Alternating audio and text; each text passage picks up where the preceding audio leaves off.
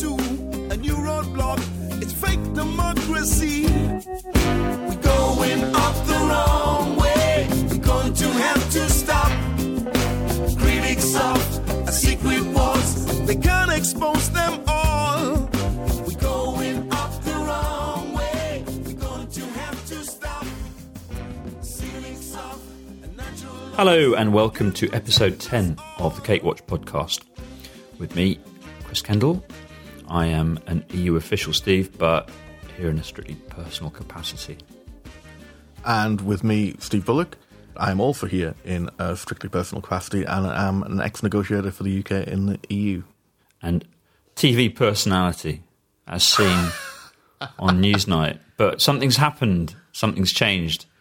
Um, I, well, I haven't been invited on Newsnight for a long time. Yeah, well, there's that, and there's also the fact that you've lost your hair. Maybe it's to do with that. Maybe, maybe like Samson, losing your hair means you've lost your powers. Oh, maybe that's it. I mean, we uh, Chris and I were just talking before we hit record that um, I'm not the, the normal little optimistic bunny that I am today, Yeah, and uh, maybe it's the hair. Maybe it's the lo- the loss of hair. And um, it's in the Bible. It's biblical. also, you know, speaking as an ex hippie, it is the receptor for the cosmic rays as well. So.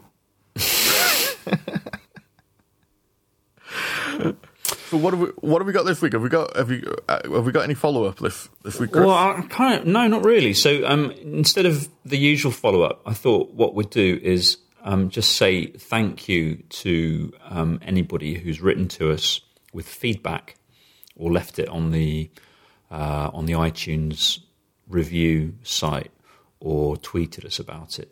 Um, just because it's really good to get feedback because um, it's a podcast, it's not Twitter. On Twitter, you can tweet something and you'll instantly know whether nobody likes it or whether people really hate it or whatever because it's an instant feedback kind of medium. But uh, it's it's very eerie on Twitter when it when that doesn't happen. well, then you know there's something. When you tweet, yeah, you, when you tweet something that you tweet something that you you know you spent spent a bit of time thinking about, you think it's quite profound, or you put a lot of work into like a thread, and then you know you check back twenty minutes later and there's like two retweets and one of them was you. yeah, exactly. No, I know. Well, I know that feeling very well. And what what usually silence. yeah, what that usually means is that um, you haven't retweeted my thread yet. yeah, absolutely. Like, oh, when's he going to retweet it? And then finally, I start seeing the reactions. But no, Well, uh, gonna- sorry, go on.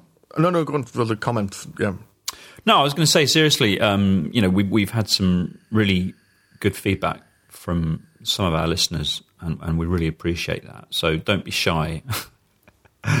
Let us know what you think. So I had one bit of feedback. We don't have a sponsor. It's not really feedback, but kind of follow up. We don't have a sponsor this week.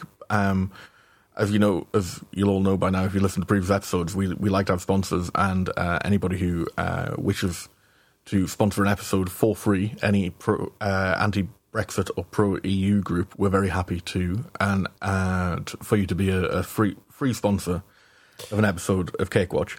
But since we don't have one, I just want to do a big plug for the uh, SODEM protest outside the Houses of Parliament that Steve Bray runs, which you'll have seen on pretty much every Guardian article has a photograph of that at the at the top of it. And I happened to be in London uh, yesterday and dropped by it, and I really recommend absolutely anybody who is in London for any reason takes an hour out and uh, and goes and does it because it was a, I have to say it was a thoroughly thoroughly uplifting and pleasant experience. It was really really lovely. It's very very calm and there's a lovely community which is constantly changing as people pop in for a little bit. And Steve's got bags and bags of flags you can use. And whenever anybody we should know about walks past, he shouts to the group who they are. Um, and you get lots of waves from people. Andrew Adonis dropped by, say hello. Uh, a rather famous actress who I didn't recognise. well, I recognise that she was a famous actress, but I'm not very good with names. Dropped by to say how pleased she was. And you get a few cars going by and sticking two fingers up at you and cries of wankers, but you get an awful lot of hoots and an awful lot of waves and an awful lot of smiles. And a lot of tourists coming by, a lot of EU 27 uh, tourists visiting London coming by. And um, yeah, I really. I'm not. A, I'm. I'm. I don't have a history of going to protests. I didn't go to, uh, you know, stop the war protests or CND protests and and, and stuff like that. I've never, uh, well, I'm not not really a kind of action person. I'm more a, you know, sit at home thinking about stuff kind of person. but um, and I was generally sort of busy playing guitar in bands and stuff. Uh, so this was really no, this was a really, really, really nice thing to do, and people should people should do it. And it gave a real sense of solidarity and, and, and community. And we got a lot of people saying thanks for doing it. And some people just and some people just stopping seeing it for the first time, and just stopping for ten minutes to pick up a flag and That's you know, chat to people. So I would very, very much recommend it. And I want to say a big thank you for Steve Bray, who organises this Uh, every single day Parliament is sitting. He's there from, I think, well, you can check their website. They've got a website now. Um, I think from uh, 10 or 11 in the morning until 5 or 6 in the evening. So Amazing. Good for very, him. very highly recommended. To, I, I think um, I, I think that we, speaking with my little UK hat on as a British person, we don't do demonstration that we don't do that kind of thing very well. Um, and I agree, generally, actually. it's not. You know, it, it, it's slightly looked down upon or seen as a bit of a waste of time and a bit. And you know what? It's um, well, shouting in the street doesn't come easily to it doesn't, English, but you know? it. I, certainly, I, I have participated in, in a few marches and, and demos, and they they are they are a fantastic way of building morale and building a sense of purpose and community, even if they don't always have a huge impact on the politics today. But we, you know, we, we, they can do, um, yeah. But I mean, I'm also I'm the poll tax generation, so I, you know, and that did make a difference. Hmm. Yeah, And, that really did. um, That really did And it wasn't it wasn't because of the um, the lunatic fringe, the, the the hooligans. I mean, they made a lot of the headlines, but it was really more just the fact that so many people who wouldn't normally go to these sort of demonstrations turned out in force. These Exactly. things I think can, it's when yeah, go on. I think it's when- I think it's when people when people who don't normally turn up to demonstrations turn up Hmm. That actually people start to, start taking notice of it as well. You know, when normal punters do. Well, you know, I think I'm particularly interested in it in terms of participation and ci- civic engagement, which is an issue that I think we might come back to um, later Yeah. because we were going to talk about that. Um, I think that um, there is, it, if I'm going to diagnose the problem with UK politics, part of it is simply that um, we are all a bunch of consumers um, and seen as consumers and sold a product rather than as you know active, engaged citizens. And there, there are many reasons for that. Many, many of them link back to what we were discussing during our Easter special on federalism and, and democracy. But Wasn't um, it? Wasn't it Schumpeter? Wasn't it the Schumpeter who said that? Um, Q tweets that it wasn't Schumpeter. Um, that said that that um, democracy was essentially a market. You know, it was a market for with voters as with voters as consumers and with uh, uh, political parties or, or political leaders as uh, as the pro- as the product. You know. Um, I, I I don't know is the answer to that, but I, I can well imagine that um, people um, that that that makes sense that that it would be packaged in that way. Uh, it's certainly a way of seeing it, but I think it's a it's a dangerous way of seeing it because, um, in my experience, when I look around the world, political cultures which seem to me to be healthier, it's because people are engaged all the way Yeah, through. They get involved in local politics. They get involved involved in school boards. They get involved in you know all the way through. They go out and they campaign to keep their library open. They go on jury service. They understand why they pay taxes. It's all. Yeah. You know, it's not. They're not just sat there as consumers uh, waiting to be sold the best vision. And that's that's where you get lies from, and that's where you get people being sold. You Very know, much so. yeah, you need to get engaged and involved. And, and if, you, if if that means you get up off your ass and you go up to town and you write a little placard and you march up and down for a bit, and you know, so be it. I think that's a great way of getting involved. Certainly a And way to yeah, and- put your toe in the water, isn't it? But you really see it here as well. I mean, you go, you see a, a protest in uh, in Brussels, at Schuman or in Place Luxembourg, and uh, they're not messing around. I mean, the first thing they do is they put up a tent with a bar in it. And that's the very first thing that the very first The thing very that first happens. thing they do. You can tell a protest's coming because a marquee goes up with a bar, Yeah. with a with a bar in it, because you can't Because you can't have a proper protest without being able to stop and have a beer and and, Absolutely. and, and, and chat. You know, barbecue. If it's so, if it's yeah, if it's a Belgian, um, if it's a Belgian uh, trade union um, demo, there will be fireworks and there will be a bar. If it's um, if there there are certain communities, uh, you especially around where I work, you get a lot of um, demos from certain national uh, or regional communities, and if they're from a culture where um, alcohol isn't um, necessarily consumed in the same way as it is in Belgium, you might get a little barbecue um, or grill Yeah. set up, and you get a little shashlik uh, tent going, and oh, it's and amazing. music. It's brilliant. And oh, the music, music's lots of amazing. Yeah, it's fantastic. You get loads of mu- yeah, loads of music. Everyone brings a sound system, Yeah, and not it. just for speeches. They bring it to put to put music through, and they dance around, yeah, I love it. and uh, and they march around, and they jump around. You know, and they look like they mean it. oh, it's They great. don't look like they're embarrassed to be there, which is how I always feel when I do go to march. Now it's like, oh god, awfully sorry. Do you mind? You know. Well, you know, I, went- I, I did go on. I did go. I'm not. I wouldn't. You know, I, I wouldn't call myself a sort of full-on smash the fash kind of activist by any stretch of the imagination. But you know, I've been on the odd sort of march where telling socialist workers and stuff.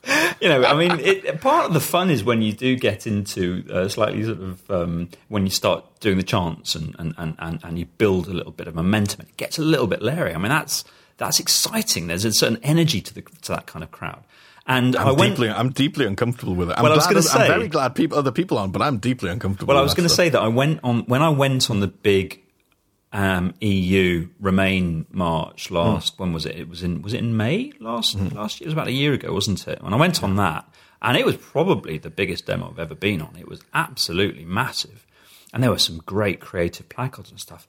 But it was so quiet. It was so obviously full of people who'd never been on anything like this. at all. yeah. People were just really, and I was like, when are we going to get the, you know, when are we going to get the chance going? And we were walking down, down, um, down Whitehall, uh, past Downing Street, and I thought, well, come on, come on, this is, it's time. We need to start, you know. So I mean, you know, well, well, this is very awkward, but I'm afraid I'm just simply going to have to start the chant myself if nobody else is going to. So terribly nobody took it up. It was like really embarrassing. It was just me and my teenage daughter. So like, no, no, no, two, four, six, eight. uh, uh, uh. Anyway, Oh, that's what really nobody took it up. That's what, oh, that is awful. I know. And also, you know, I mean, I remember. Um, do you remember the farmers with the wellies? So the farmers just threw Wellingtons at the council building, and the, the, the place was. But they didn't throw a couple of Wellingtons at the council building. There were thousands of them. There was an enormous pile.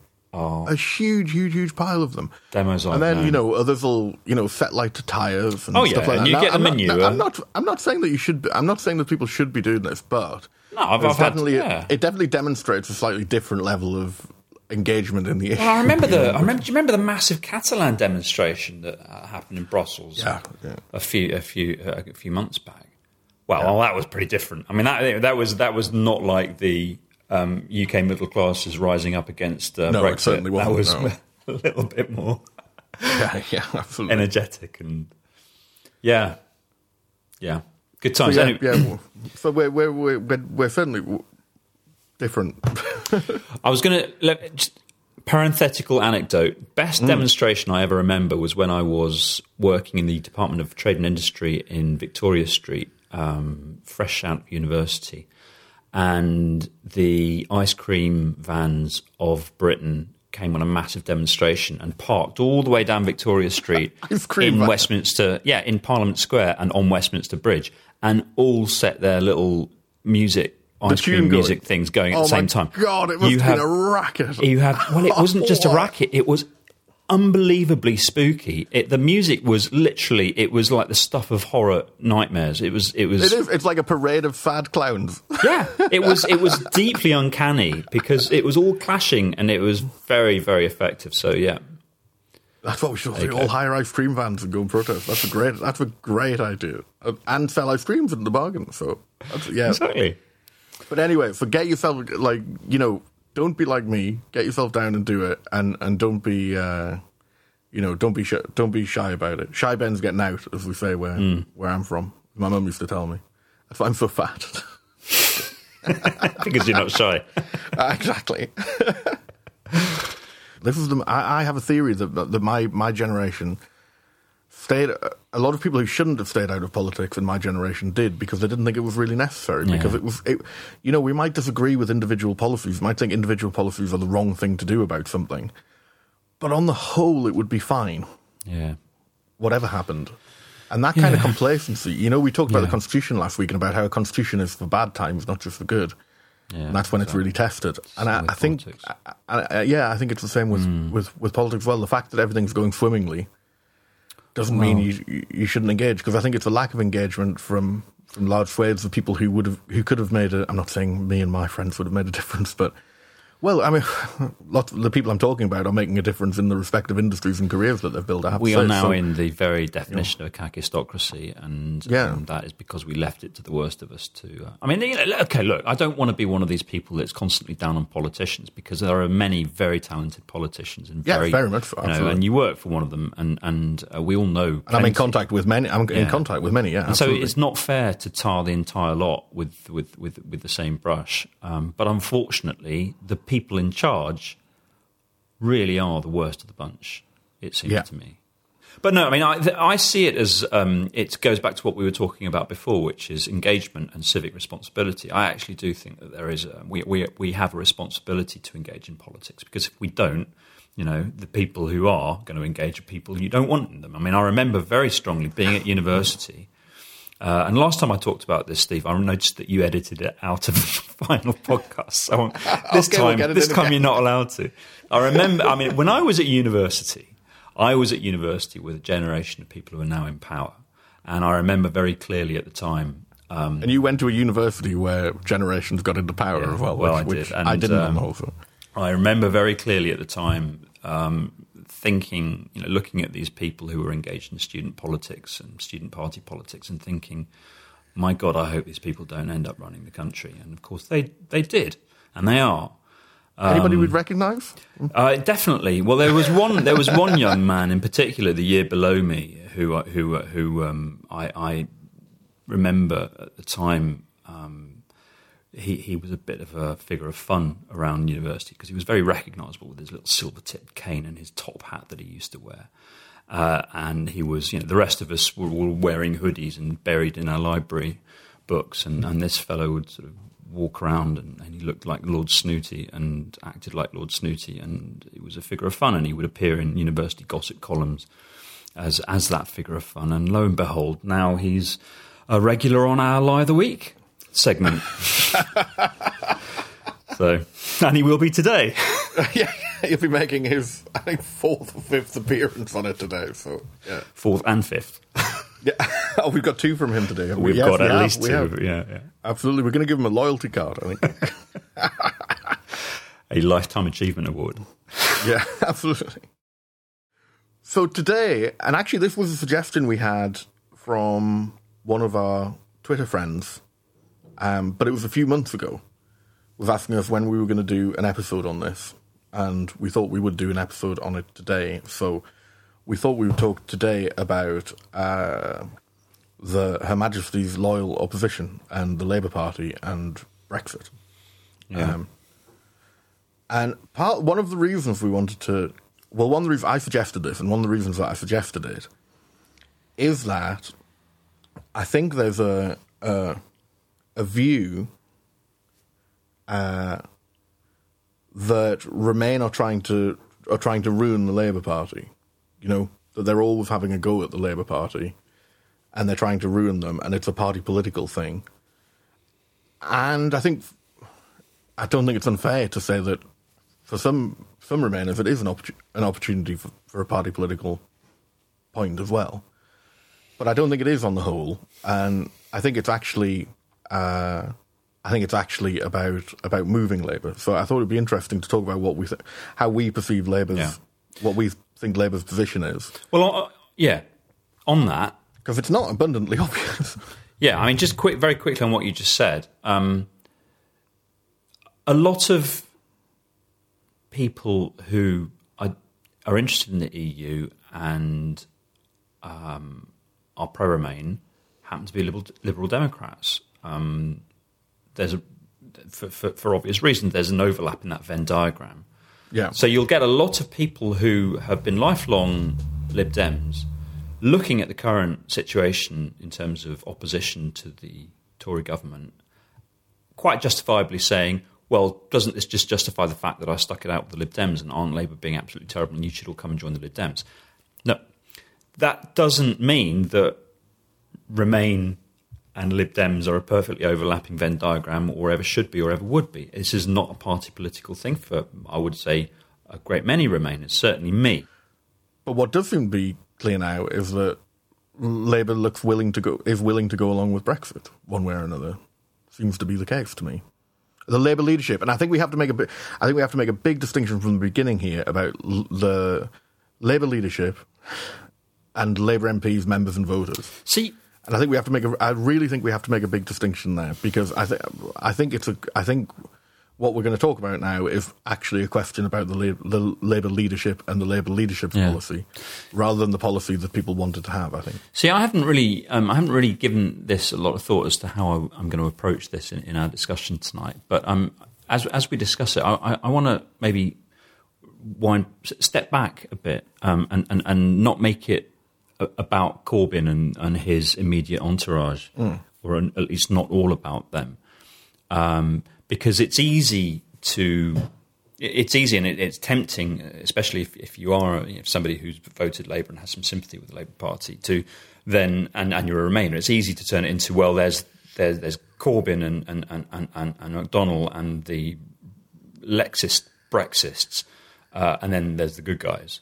And actually, do you know what? I don't think it's as simple as that. Um, I um, I've been thinking a lot about the, about this in the in, in, in the current context of Windrush and the whole anti-immigrant um, environment that's spread up, this hostile environment that's spread up. Because again, let's not forget, you know, uh, as um, as infinitely more impressive the Labour government uh, in the years up to 2010 were than the current bunch, they still um, implemented a bunch of policies, um, including the early days of this more hostile environment. Um, they, they they did some other things. They did um, that, that I think, in hindsight, are highly um, questionable. Um, for example, the way in which they took a an almost ideological position in 2004 with the big enlargement to say, no, no, we're going to adopt the, uh, that we're going to occupy the moral high ground and we're going to uh, avoid any transitional uh, arrangements and we will simply open our, um, our, our, our borders immediately uh, without any transition. And therefore, you know, guess what?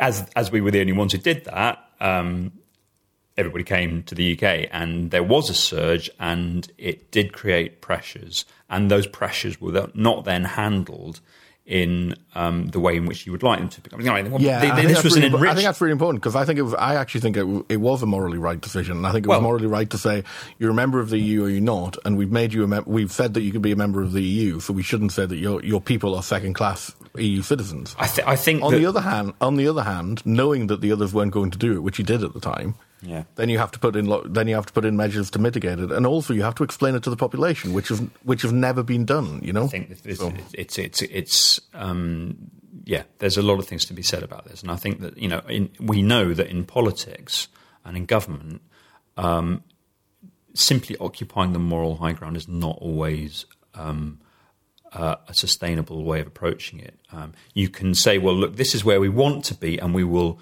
put in place measures so that we, you know, over time we will get to where we want to be. But we can't do it straight away because of all these other reasons. It's complicated, right? It is. It is But- complicated, but I think. But I think. I think politics is does have. Um, uh, does have moral, does have morality in doing the right Oh, without thing. a shadow of a doubt. At, And, you know, at, the its heart, at its heart, though, and I think it, I, I do think I was I was actually proud of the UK government for The, that. the UK, the, the UK's Labour government showed uh, moral leadership in that regard, and I think, uh, and I- I'm- don't want to criticise it for that. But I don't think they took it. To, but I don't think they took it and sold it to the people and explained exactly. that that's the and point. then Yeah, look what happened. So where I wanted Yes. to go with this was look what happened in the two, 2010 election campaign and subsequently in the 2015 election campaign. Look at what happened when uh, when Gordon Brown got caught um, with his mic on uh, off camera calling a bigoted Just a woman bigoted woman. a bigoted woman. you know, and then him, how he had to row back from, or he, how he felt he had to row back from that, and how in after fact, she was very big- she well, was she was. He just, you know, he, he, this is a rare outbreak of truth for a politician, and then of the second that you know he did this, he rode back from it.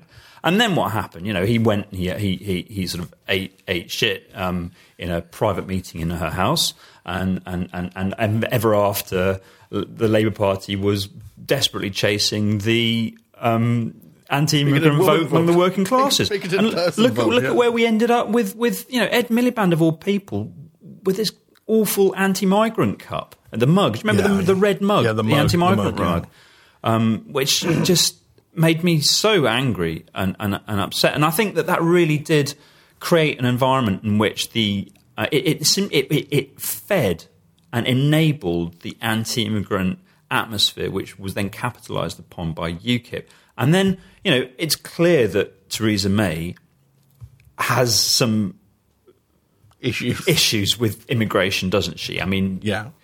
there's something going on there. I mean, I've read as stuff. Home I've, Secretary, I've, I've, I've, read stuff by inside. I mean, public stuff, not stuff people have told me. But I mean, there does seem to be a theme that she thought that she's personally obsessed with it. Huh? Well, it does seem to be that way. But I mean, you know, and and let- you know, the Labour Party on. It isn't the Labour Party's fault that Theresa May has No. a problem with foreigners. but what happened was they did create space for that atmosphere to. To, to flourish, unfortunately, and I think now where we are, where we are, and and and that and so leading back, getting us back back to Brexit, I think that that fed the atmosphere and uh, uh, that, that that led to Brexit, because I hmm. think I think it cannot be denied that Brexit was fundamentally a xenophobic spasm on the part of the country. I, Well, at least, well, at, at least for a, at least for a proportion of of leave, leave voters. We don't have to say, Oh. about, say it about all leave voters, but to say it- it would- it's about non or not a large Yeah, proportion. and the ones who weren't- would be crazy, and the ones yeah. who weren't piggybacked on it. Yeah, yeah, absolutely. And was it because it wasn't discussed? I mean, a lot of people like to say this. A lot of people like to say, "Well, it's because it wasn't discussed. It's because there wasn't an actual because there wasn't actually a conversation about it. You can have a." So, Well, there, no, there no, was a massive no, no. poster with Nigel Farage showing a bunch of people, you know, using No, Nazis. no, no. I mean, Nazi- no, no, no. I mean earlier with. I mean earlier in tw 2004 and 2005 and 2006. You know, that basically the the the uh, Blair's. Uh, strategy with immigration was to just absolutely keep it off the agenda and, and not and not talk about it. And maybe if we talked about it, for example, look at the studies being done now. The studies, Jonathan Portes, for example, sh- showing very, very clearly that, in fact, apart from at the very, very, very lowest paid, where it's normally picked up, where wages are normally picked up by the, the minimum wage anyway, immigration, in fact, pushes pushes wages up and increases ta- and increases tax Steve, take. it's- and you know this was this was known before, but it wasn't it wasn't discussed. It, you know, Yeah. it wasn't discussed, and It- you could have had a conversation and discussed it, but people, politicians were very, very scared in case they opened the can of worms. you can substitute almost in, in every in every situation where we talk about immigration, you can substitute the word Europe. You know, Europe wasn't discussed. Europe wasn't sold. Europe wasn't sold to the public. Europe has all these benefits to society um, that have simply don't been about. told, and that people don't know about, and people don't understand it. And the the, the general um, narrative, the general framing is to be anti-European or to be apologetic for Europe. And it's exactly the same for immigration. Immigration is a fantastic benefit. Free movement is a wonderful benefit for, for all of society, all of it, from the poorest to, to, to the richest. We all benefit from immigration, and we need it. And yeah, yeah, we benefit cul- culturally and economically. yeah, and yeah. it's it's it's it's as if nobody can say it. Nobody. It's like, well, no. I mean, obviously, immigration's a terrible thing, but we have to have, you know, look, we have, we can't completely. So we're going to manage it, or we're going to be in control of it. And it's exactly you can't. you can substitute every time you listen. Try it at home. Every time you hear somebody talk about immigration. Take out the word immigration, put in the word Europe or the EU, and vice versa. Ian Dundove brings up this, um, you know, this line that people use that you have to, we have to address people's legitimate concerns. You know, he's also saying if your legitimate concern is that you don't like someone speaking Polish on a bus, Yeah. then you can Yeah, fuck, fuck off. off, yeah. actually. That's not a legitimate concern. Well, if it's that you, if it's that you don't like foreigners because they're foreign, that's not actually a legitimate And- concern. And, and you know? when you start talking about legitimate concerns for people who dislike immigration, I mean, you know, I mean that's let's you're hiding. That's not that's not. What legitimate concerns? Seriously, what what absolutely genuinely legit, legitimate concerns? Well, well, when when we when we get hundreds of hundreds of NHS doctors uh, saying that immigration has put pressure on the health service, then we can start talking about legitimate concerns. But we don't get that actually. We get hundreds of NHS doctors saying without immigration, the health service would be fucked. yeah, and also all those NHS doctors are all about to d- be deported anyway. disappear and cause a crisis in it. Absolutely. So, yeah. So I, I agree about that. So, should we talk? Should we? Should we talk about what what each of us thinks Labour's position on Brexit actually actually is? yeah, all Because right. it's it's because it's it's not abundantly clear, and No. people people tweet me constantly saying, "It- "Look, it's perfectly clear, Steve." And you know, sort of a twelve tweet conversation later, you're thinking, "I've got absolutely no, I've got absolutely no idea," because we've had what have we had? We've had we've got the six tests. Um, I mean, the question I want to ask about the six. So, ostensibly, so some some Labour supporters will tell us hon- honestly, and I'm, I'm being, uh, uh, you know, I'm, I'm not claiming that people are being disingenuous. You know, I want, you know, people are saying good. Labour, many Labour supporters are saying good faith. Uh, there are at least six tests. If these six tests aren't met, Labour will vote against the deal. yeah, And then you look at the six tests, and for, I mean, at least at least one of them, possibly two, are theoretically impossible to be met. Um, most of the others don't look like they will be, and some of them are actually internally incoherent. So if one was met, the other one couldn't be. Um, so then you've got to have the, then you ask the question: Is it all six? Is it half of them? Is it one of them? Because if this is the clarity in the policy, then we need then we need clarity on that. You know. yeah, Um, so, so that's the question, and then we see that referendums are a re- referendum on the deal is ruled out at one point by somebody, and then ruled and then not ruled out in an interview with somebody else senior. Um, you know, and then other people have hope that the, the movement to accepting a customs union, you know, is a is one of the steps that they need to they need to take. But then fundamentally, you, you, you fundamentally you end up with people saying, but if Labour moved to a pro Remain position or a pro uh, referendum on the deal position, there would be hemorrhaging voters. well, But then the, but then, yeah, well, we'll come to that. But maybe Hmm. if I mean, so what's your what's your view? Because the well, I mean, it's very contradictory, and then you have and then you have their leader saying we accept the result of the Exactly, yeah. referendum. So So, as I mean, on on this, I see myself as something of an outsider. I mean, I'm I'm I'm a Brussels insider, but I'm a UK politics and Whitehall outside. I mean, I don't see myself as part as as as, as within the bubble uh, by any means. no, me neither. No, Um, I think UK, that um, what I see on paper, as expressed by Keir Starmer, the responsible shadow uh, minister, is not what I see in practice when the Labour Party whips its MPs in Parliament. So I'm I'm seeing. So I'm I'm seeing a, a, a- dissonance there, and my interpretation is that they're just as the government, just as Theresa May's government is constantly looking for forms of words that will mend rifts or paper over rifts in its party, kicking the can down the road. So the Labour Party is not so much interested in putting together a viable Brexit policy or opposing the government as papering over its own internal divisions. And it- so it seems to me that's how it seems to me as an outsider. I look at UK politics, and both the main parties are so busy dealing with their own internal conflict, with their own civil Yeah. wars, Internal that confusion. none of them are gripping a thing. That's how I see it. I'm Yeah. afraid. No, no, I think I think I really think there's something in this. Um, I mean, because it should be said that there's a huge Labour for Remain movement. Yeah. I mean, it's massive. You see it on social media. You meet Well, people. look, at, look, look at the result of the election mm. last year. Look at the result of the election. If that did not tell the Labour Party that they had mileage to gain from taking a more proactive anti Brexit stance and opposing the government, then I really don't know what to say. I mean, okay, all right, maybe, I guess But when you're. the, but then the last election result has been used by both sides to say that 82% of people voted for voted for people who f- voted for parties that that want Brexit that at this stage want Brexit to go through. Oh, I hate British politics. For the so tactical, vo- I mean, for the tactical vote, and um, Best for Britain did some some good analysis and polling on this, um, an analysis of, of results and polling that Labour benefited. I mean, we don't know whether they benefited uh, to a critical extent, but they certainly benefited from people wanting to tactically vote for pro EU candidates and anti Brexit candidates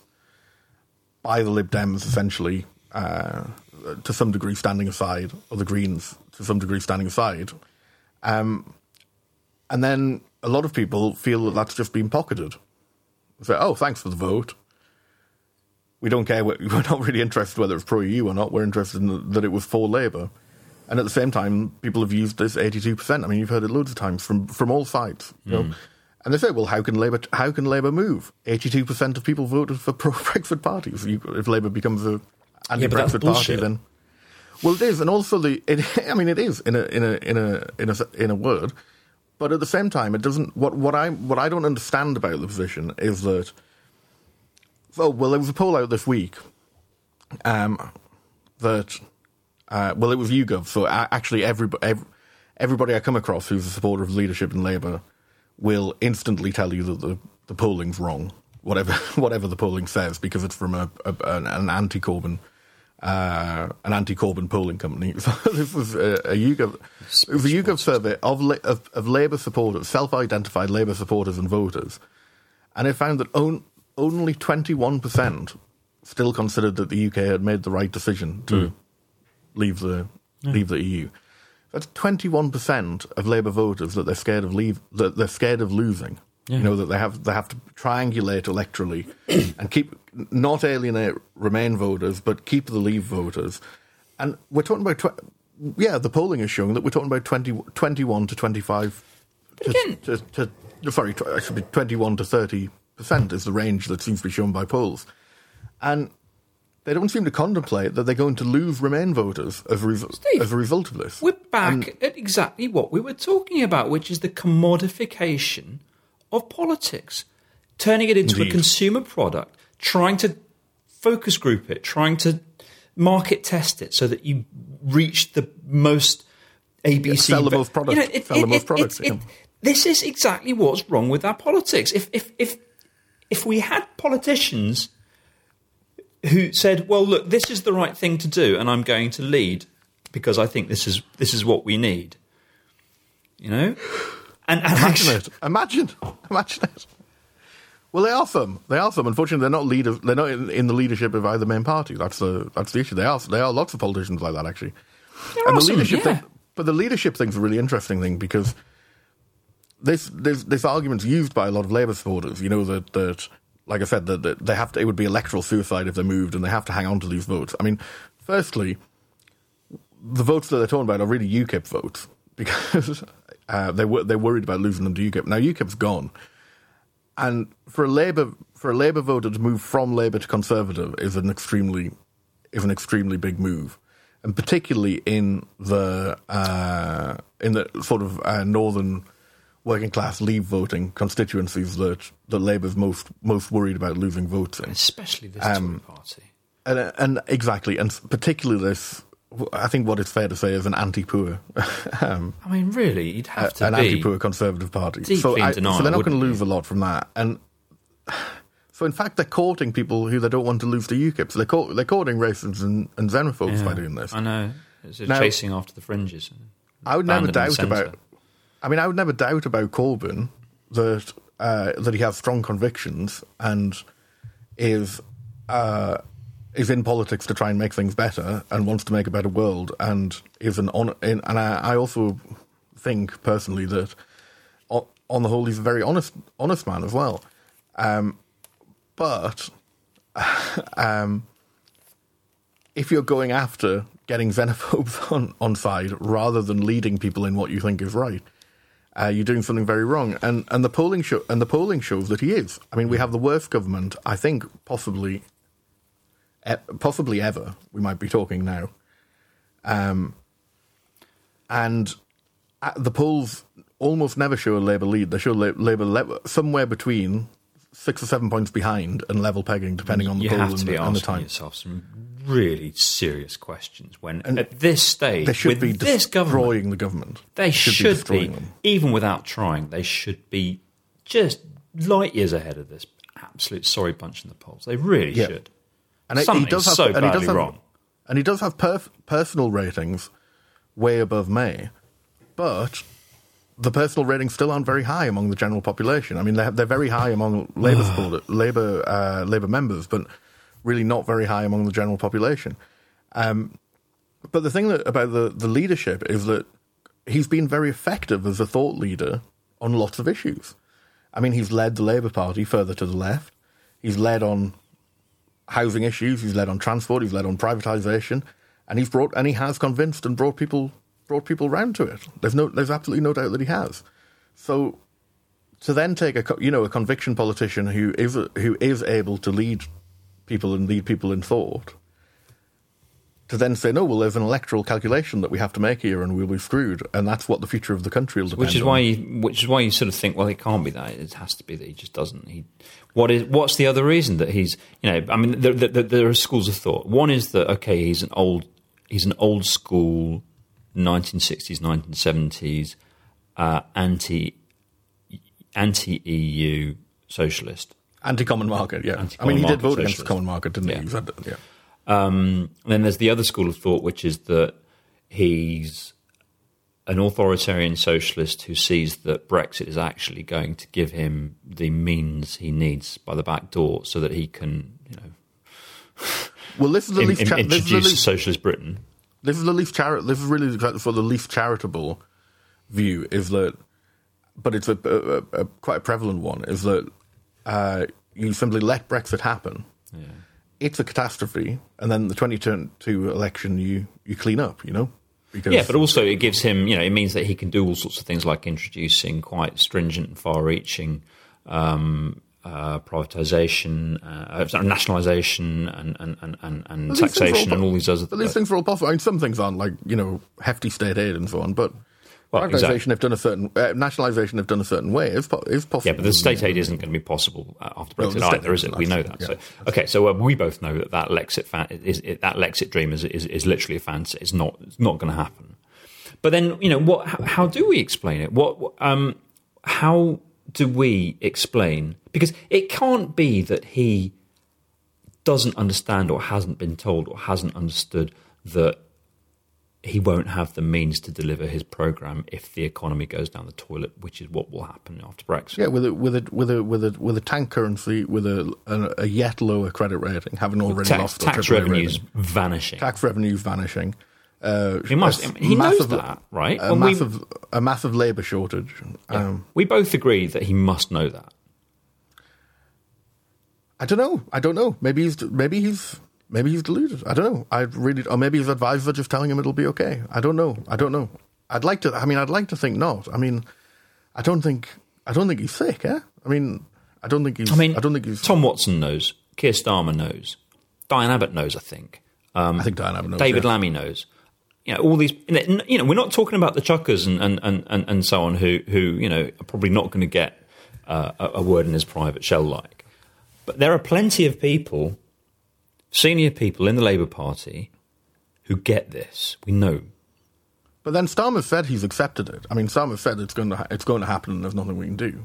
What Brexit? Which then which then cast massive doubt on his six on the pointlessness Well, of his- exactly. on, on the point of his six tests. You know, and this is what I'm saying about the lack of the lack of clarity here is extremely damaging, and um, and I think it's it's hard to. And also, I mean, it's very much against what Labour voters and Labour members want. I mean, all the polling of Labour Labour members say that they're, you know, between seventy and eighty percent. I don't understand it. I, Remain, I, I, you know, I, I can't make. I can't square the circle. I, I cannot.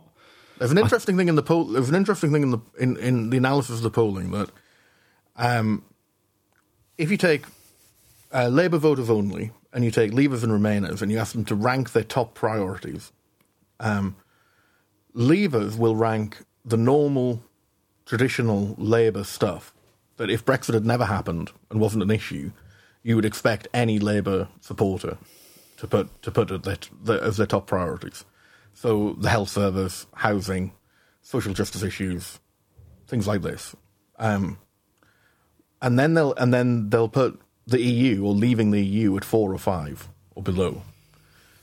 Whereas Remainers put it as their number one priority and then list all of the other Labour priorities because they know that they see it the Labour uh, priorities can't be delivered without. Yeah. And I mean, my worry is I'm, I'm not a Labour supporter, but obviously they're the main opposition party, and I have a huge worry that actually Labour does win in 2022, having Brexit having happened exactly as they want. They then can't deliver a hugely ambitious and radical programme, and are consigned to the dustbin of history for, for 10 Hmm. course, or 15 exactly. I mean, that's the other thing that's I mean, 'cause a, Labour government getting in and not delivering will, on that kind of manifesto will be again, absolutely catastrophic. If you were a Labour strategist right now, you'd be looking at the future. You'd be thinking, "Oh my God, we are so fucked," because Yeah. you know, But they're not. But they're not because they've all become Lexiters overnight. Like Mark. Uh, You mean that all the Matt, people Matt with any- cousins are all sudden, suddenly Brexiters having campaigned for Remain? They're all Lexiters now. See, look, this is the thing, Steve. I mean, this is this, this is what part of the reason that we're talking about the Labour Party um, is that um, a it's just too depressing to keep talking about the Tories, but b Well, yeah. uh, you know, I think you understand. I mean, you, it's awful and it's sickening and it's horrible, but you kind of understand why the Tories are in the state that they're in, and you know you understand what's going on there. It's, it, it, Yeah, it's yeah. transparent. You know, you've got this awful, but. I don't understand what's happening in the Labour. I just don't get it. I can't make head or sense. You know, I'm a, a, a- thinking, politically um, aware, literate person, and I like to think that I'm, you know, good at strategy and things like that. And I You'll be look, the judge of that. well, I look, and I cannot understand what's going on um, with Brexit, I, uh, with with Labour Party, with the Labour Party right now. I just go because if I were a Labour strategist, if if I were a Corbynite, if I were fully paid up momentum, and I was in with the program, and I am frankly not unsympathetic to the Corbyn program, right? I I'm would be. so, but, yeah. Well, I, I'm not unsympathetic to it. I, I'm really not actually, and um, I. My problem with it is that he he's not going to get to do it. He's gonna he's gonna Yeah. be crucified. It's like it's like um, it's like Nick Clegg and his uh, electoral reform um, portfolio that he was given in the coalition. It's like it's a massive poison. you, Nick, you know Yeah. that you're not going to be able to deliver this. Just Yeah. you know, it's you've you've basically been sold a turkey. You, this isn't going to work because we know this, and of course it didn't. And it's the same with you know, and, and I desperately wanted electoral reform because it, it would have, it it was one of the ways in which we'd have averted this entire mess that we're currently Mm, quite, in. absolutely, yeah. But we knew that we weren't going to get it because of the way in which it was it was it was it was it was designed. So in, in exactly the same way, um, you know, look at all the different scenarios. Um, say um, we, we get a Brexit, things go really pear shaped. La- Labour Party sweeps to victory. Prime Minister Corbyn is completely unable to deliver on his programme and gets blamed for that. Yeah, and the Tories will. come back the next uh, one term later saying, "Well, look at the mess that the Labour Party have made of Brexit.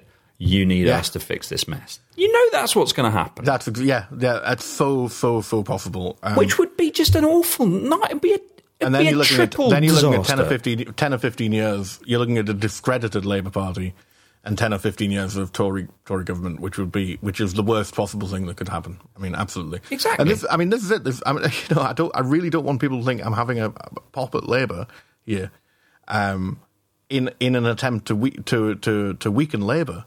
Um, you know, Labour Labour being incredibly weak and allowing the Tories to be in government long term. Wherever you the- are, is the we need a strong Labour Party. Yeah, exactly. Is that's the absolute last last absolute last thing.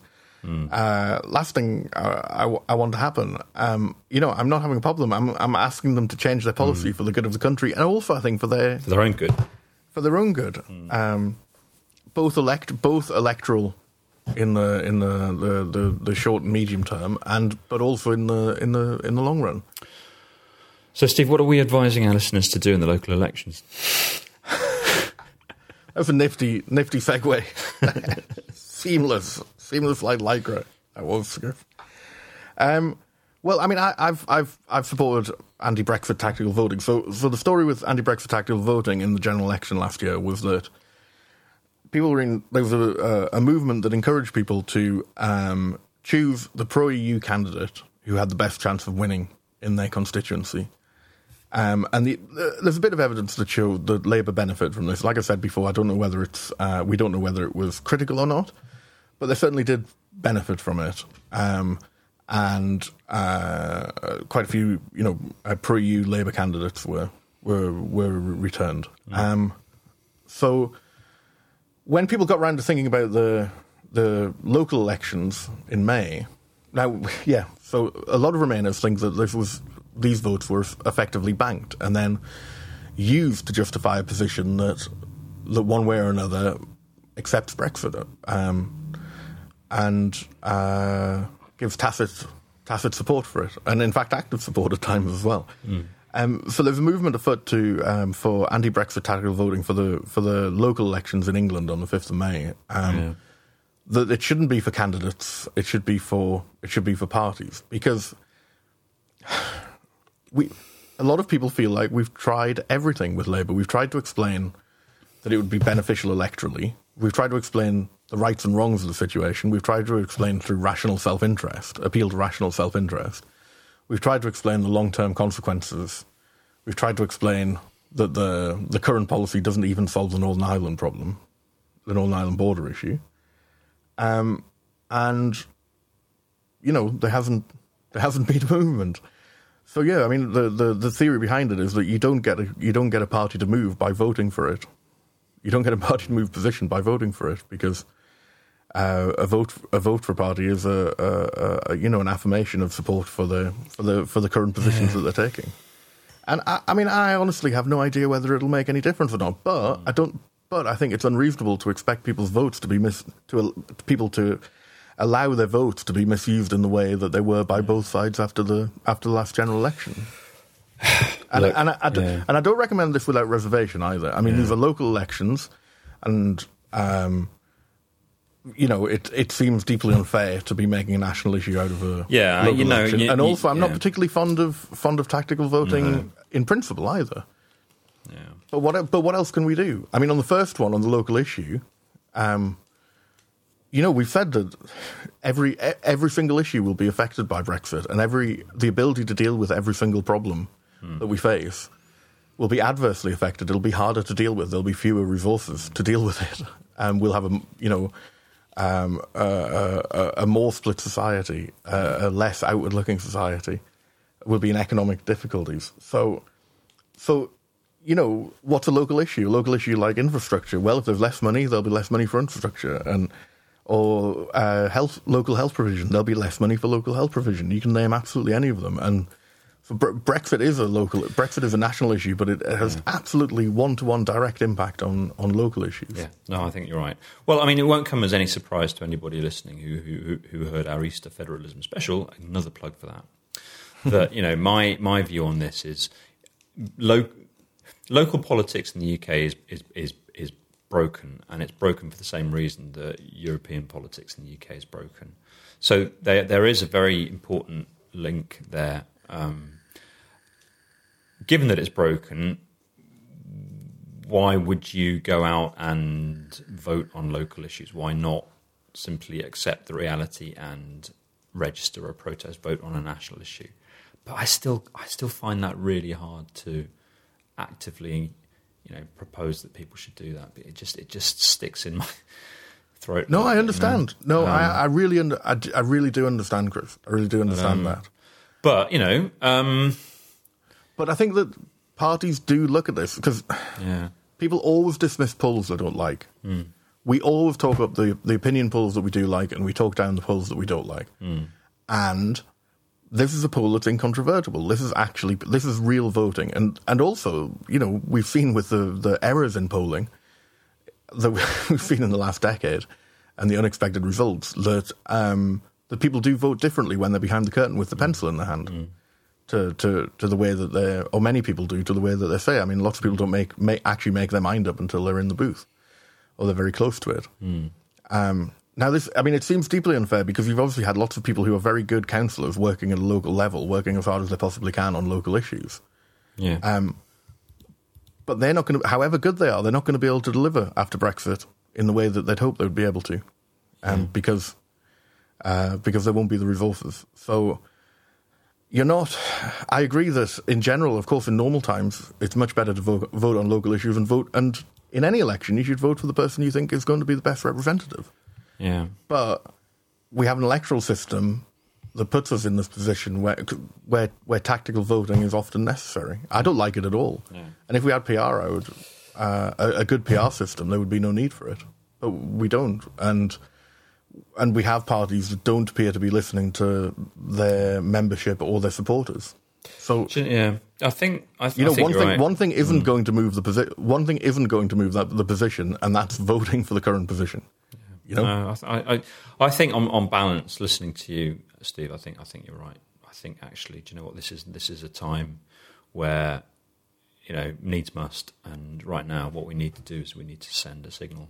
So vote for a party Oh, at the national level is opposed to Brexit. Vote Green, Lib Dem, SNP. I don't know. Are there elections in Scotland? no, there aren't elections in Scotland. There aren't elections in Scotland. Yeah. Um, yeah, but it is regret. You know, I take no ple- I take no pleasure whatsoever in it. It's, it is with regret, and it, but its circumstances led to it. But of course, there is a way for if Labour if Labour don't like the idea that people are going to do that, and they're worried that people will. Firstly, that's a sign that uh, that's a sign that uh, it's the- it's it's the right thing to do if you want to make Labour take notice yeah, I think so. and and, and also they can put it right. Um, and I think the, the, the launch of the uh, the People's Vote campaign uh, and Final Say campaigns actually give them the get out on this and say, okay, well, we, you know, we don't have they they don't have to come out fully against Brexit. In fact, you can, they could come out for a- for a, uh, for a People's Vote or Final Say referendum on the deal, um, and then uh, Corbyn could, if he wished, campaign to accept it, to accept the deal. You know. Yeah.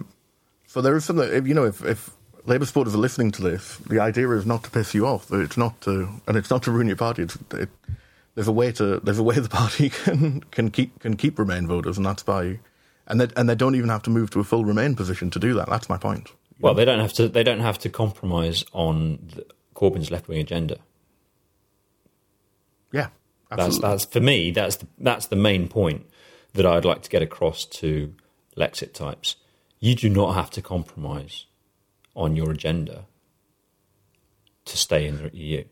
and this idea that the. EU is a fundamentally right wing thing is, I find completely bonkers. There are all sorts of reasons for that, and you know there are all sorts of reasons why people on the right think that it's a fundamentally left wing thing. But I mean, it, it's hmm. not. You know, it is what it is, and it, it is what we make it. So you know, engage. Listen, uh, we should. Um, I don't know how long we've been talking already. We we thought this would be a quick one, but I suspect it's not going to be. But um, how, how I'll do you just cut that bit out about your um, time at university and read back again. and we'll be fine. Speaking of which, how do you fancy moving on to lie of the week? Lie of the week. We've got a few this week, haven't we? Should we do the music? Yeah. Let's do the music.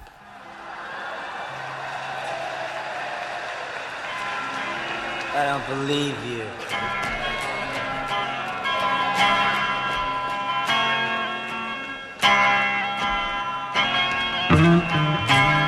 Liar.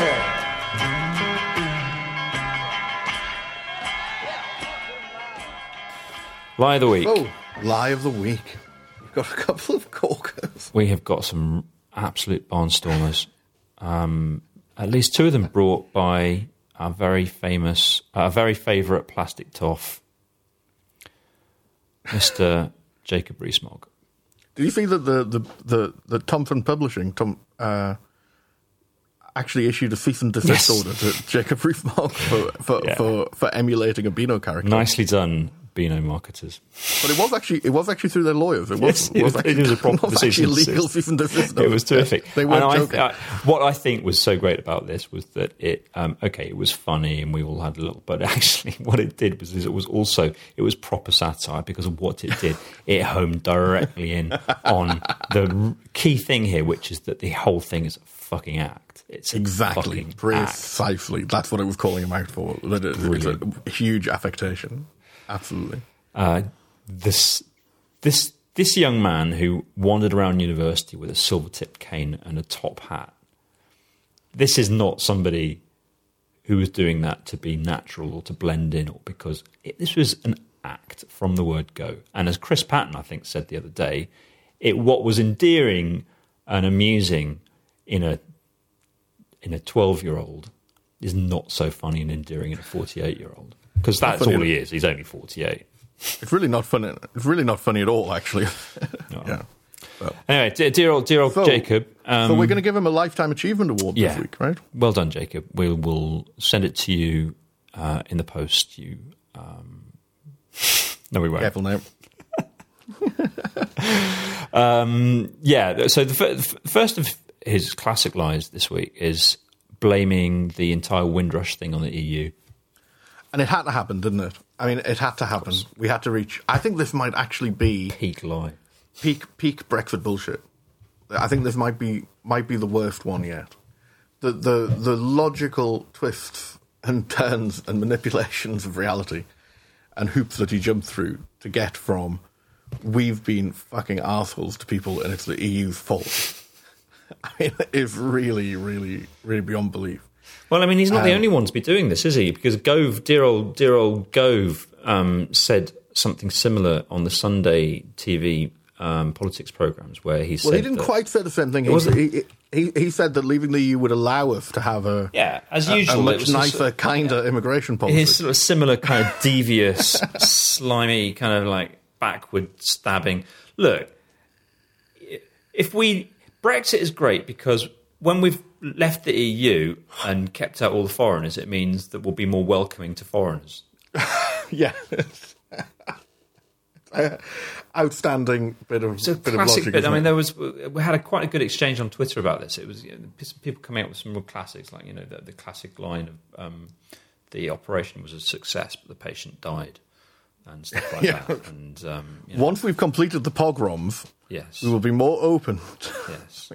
yeah, I mean, it really is. It's it's it's it's horrific. Actually, it's really horrific because it's it's it's uh, because it has consequences. Because this this kind of this kind of chat and political point scoring we're seeing now has horrific implications for for individual people. You know, that's what it eventually translates into. Um, and I, I, I don't even want to go into how Rees-Mogg tried to blame the EU. No. Windrush, actually. well, I to be honest, I don't it the- know because all I saw was the headline, and I did not want to read it. I, I, I did read it, and I, I um, didn't want to. I don't even want to give it give it give it any more oxygen. Well, let's get let's get move on to his second, much more um, much more attractive lie. We- Well, it might not. Well, this one might not be a lie because uh, you know it hasn't happened yet. We should say the legal cake watch has asked me to say that. I, th- I mean, I think it probably. it's a lie. I think no. Well, I think it probably. I'm. I'm going to say Chris is on a higher salary than me, so I'm going to say I think it probably will turn out to be a lie. Um, and you can sue Chris, not me. Well, listeners will be launching uh, uh, a Cake Watch Defence Fund for when Jacob Rees-Mogg sues me for this for this for this slanderous accusation. We can, Um, we can always, we can always use the defence that nobody, that very very few people heard the accusation. All right, should we just should we say what it is? Yes. Ja- Jacob Rees-Mogg has told the country has told us he will flee the country if the Conservative Party abandons Brexit. Yay! No, he won't. Well, he won't. If we can have that in writing, that might actually work. That might help. Yeah, I think there's yeah, it quite might, a few Tory he's not rebels going that if it, no, I think there's quite a few Tory rebels that if you had that, if they actually had that in writing in a legally endorsed document, uh, that might be enough to get them. That might be enough to get them voting against Brexit stuff. Actually, How many? How many? How many Tories over the years can we list who've said that they're going to leave the country if something they don't like doesn't happen? No, if Yeah. something they don't like happens. actually ones who say that tend to leave office rather than the country. I find. I think Neil Yeah, well, they tend said that, already yeah. to live in Switzerland or New York. You know, people Yeah. like or France, like Nigel Lawson. yes. Hmm. Uh, you do the you do the other lies. Uh, so we have uh, Priti Patel once again saying that uh, the EU is a protectionist racket that harms uh, third world producers, third world farmers, particularly coffee producers. Um, and rather fantastic. Uh, You, you really see the benefit. You know, Twitter gets a lot of stick for being a sort of, you know, a, a, cesspit of abuse, and it can be at times. But sometimes Twitter's absolutely wonderful. and we can post a link to the the uh, to the post I did about this. I did, but I didn't have a hand in this. I just um, uh, I just retweeted it. That um, this is a lie. It's a lie. It's an outright lie that the EU discriminates, that put puts tariffs on produce from the poorest countries in the world because there's something called well, there's a combination of different uh, different measures, GSP, GSP plus, and uh, everything but arms. Uh, that means that that they that they don't do this, and yet it is pervasive. It was mentioned in the House of Lords by uh, a government peer last week. It's been said repeatedly by by various uh, government rema- uh, government leaders, and now we have Priti Patel, who was for 15 months the National Development Secretary, and I'm sure would have been briefed. Not only I'm sure would have been briefed on this, but I think more importantly, as Steve Peers discovered, um, she also put her name to a statement by DFID confirming this while she was while she was Secretary of State. So either she lied in her statement, which she didn't, because we know she didn't, because we've got experts and we've seen the legislation and so on, um, or she's lying now. But the idea that she doesn't know it is is, is pretty hard to re- believe because she si- she's signed off on statements from her in her name that confirmed that this wasn't true. And what was great about Twitter on this is that you had uh, the economist Jonathan Portes um, and great friend of the show Jim Cornelius um, and uh, the uh, EU pro- uh, professor of EU law Steve Peers, uh, all coming all coming in on this and uh, and providing the evidence there for absolutely everybody to to see. And I think this is yeah this is something I actually find really wonderful about about Twitter that within you know an hour or two of a lie being spoken by a person in a position of authority Yeah. It can be it can be destroyed by people with far far greater authority to speak on the subject than them. No, it So- is a great added value of Twitter. Unfortunately, um, the problem is that what, their fantastic demolition jobs tend to be completely ignored by the people who should, who ought to be looking at them. But yeah, But uh, but I think I mean one of the criticisms of modern journalism is that people is that journalists you know the journalists have a tendency to look at look at social media rather than going out and doing journalism. Well, as heavy users of social media, and you know we should be grateful about that. We should be pleased about that. And I think you know I think when people like Steve Peers post these things, they are seen they are seen by by uh, by journalists and by other policymakers actually. So yeah, um, I think it can be valuable. that's true. Oh, well, this actually covers the last one, which is the whole lot of them still banging on about EU protection. Yeah, that was my pithy summary. We could just have that. If, if listeners could just take that one to be every week, we'd probably be on the money. In fact, we'll we'll tell you when that one doesn't apply. It'll I'll be put much that in my template for the uh, episode notes. It's a pretty perennial one, isn't it? Yeah. Absolutely perennial. I think that's probably it for this week. So uh, have we been more optimistic, less optimistic than usual? I feel a little, uh, yeah. I think we're both feeling it a bit, bit today, aren't we? Well, yeah, I'm feeling a little bit because it all hin- because it all hinges on this. I think it all hinges on this question of whether the La- Labour leadership's going to move on this. Yeah, I think That's right. actually the, ultimately what it all hinges on. I think so. I think they hold the key. I think that's why everybody's so angry with them and upset and worried because I think really, really, you know, we've, we've given up on, on, on Theresa May and her government. We've given up on them. But And we know there are, and they know that there's some rebels, and we know that mm. there are probably enough rebels to come out if Labour opposes. Yeah, it really does entirely depend on whether or not the Labour leadership shifts. Yeah. Um, so if you have any influence on that, anybody listening, uh, you know, please do try and influence it Yeah. And on that bombshell. on that bombshell. So, uh, well, thank you very much for listening, and uh, that's all for this week. And uh, see you, See you next week. Next week, absolutely. Thanks very much. Cheers, Steve. the wrong way. We're going up, we're going up, we're going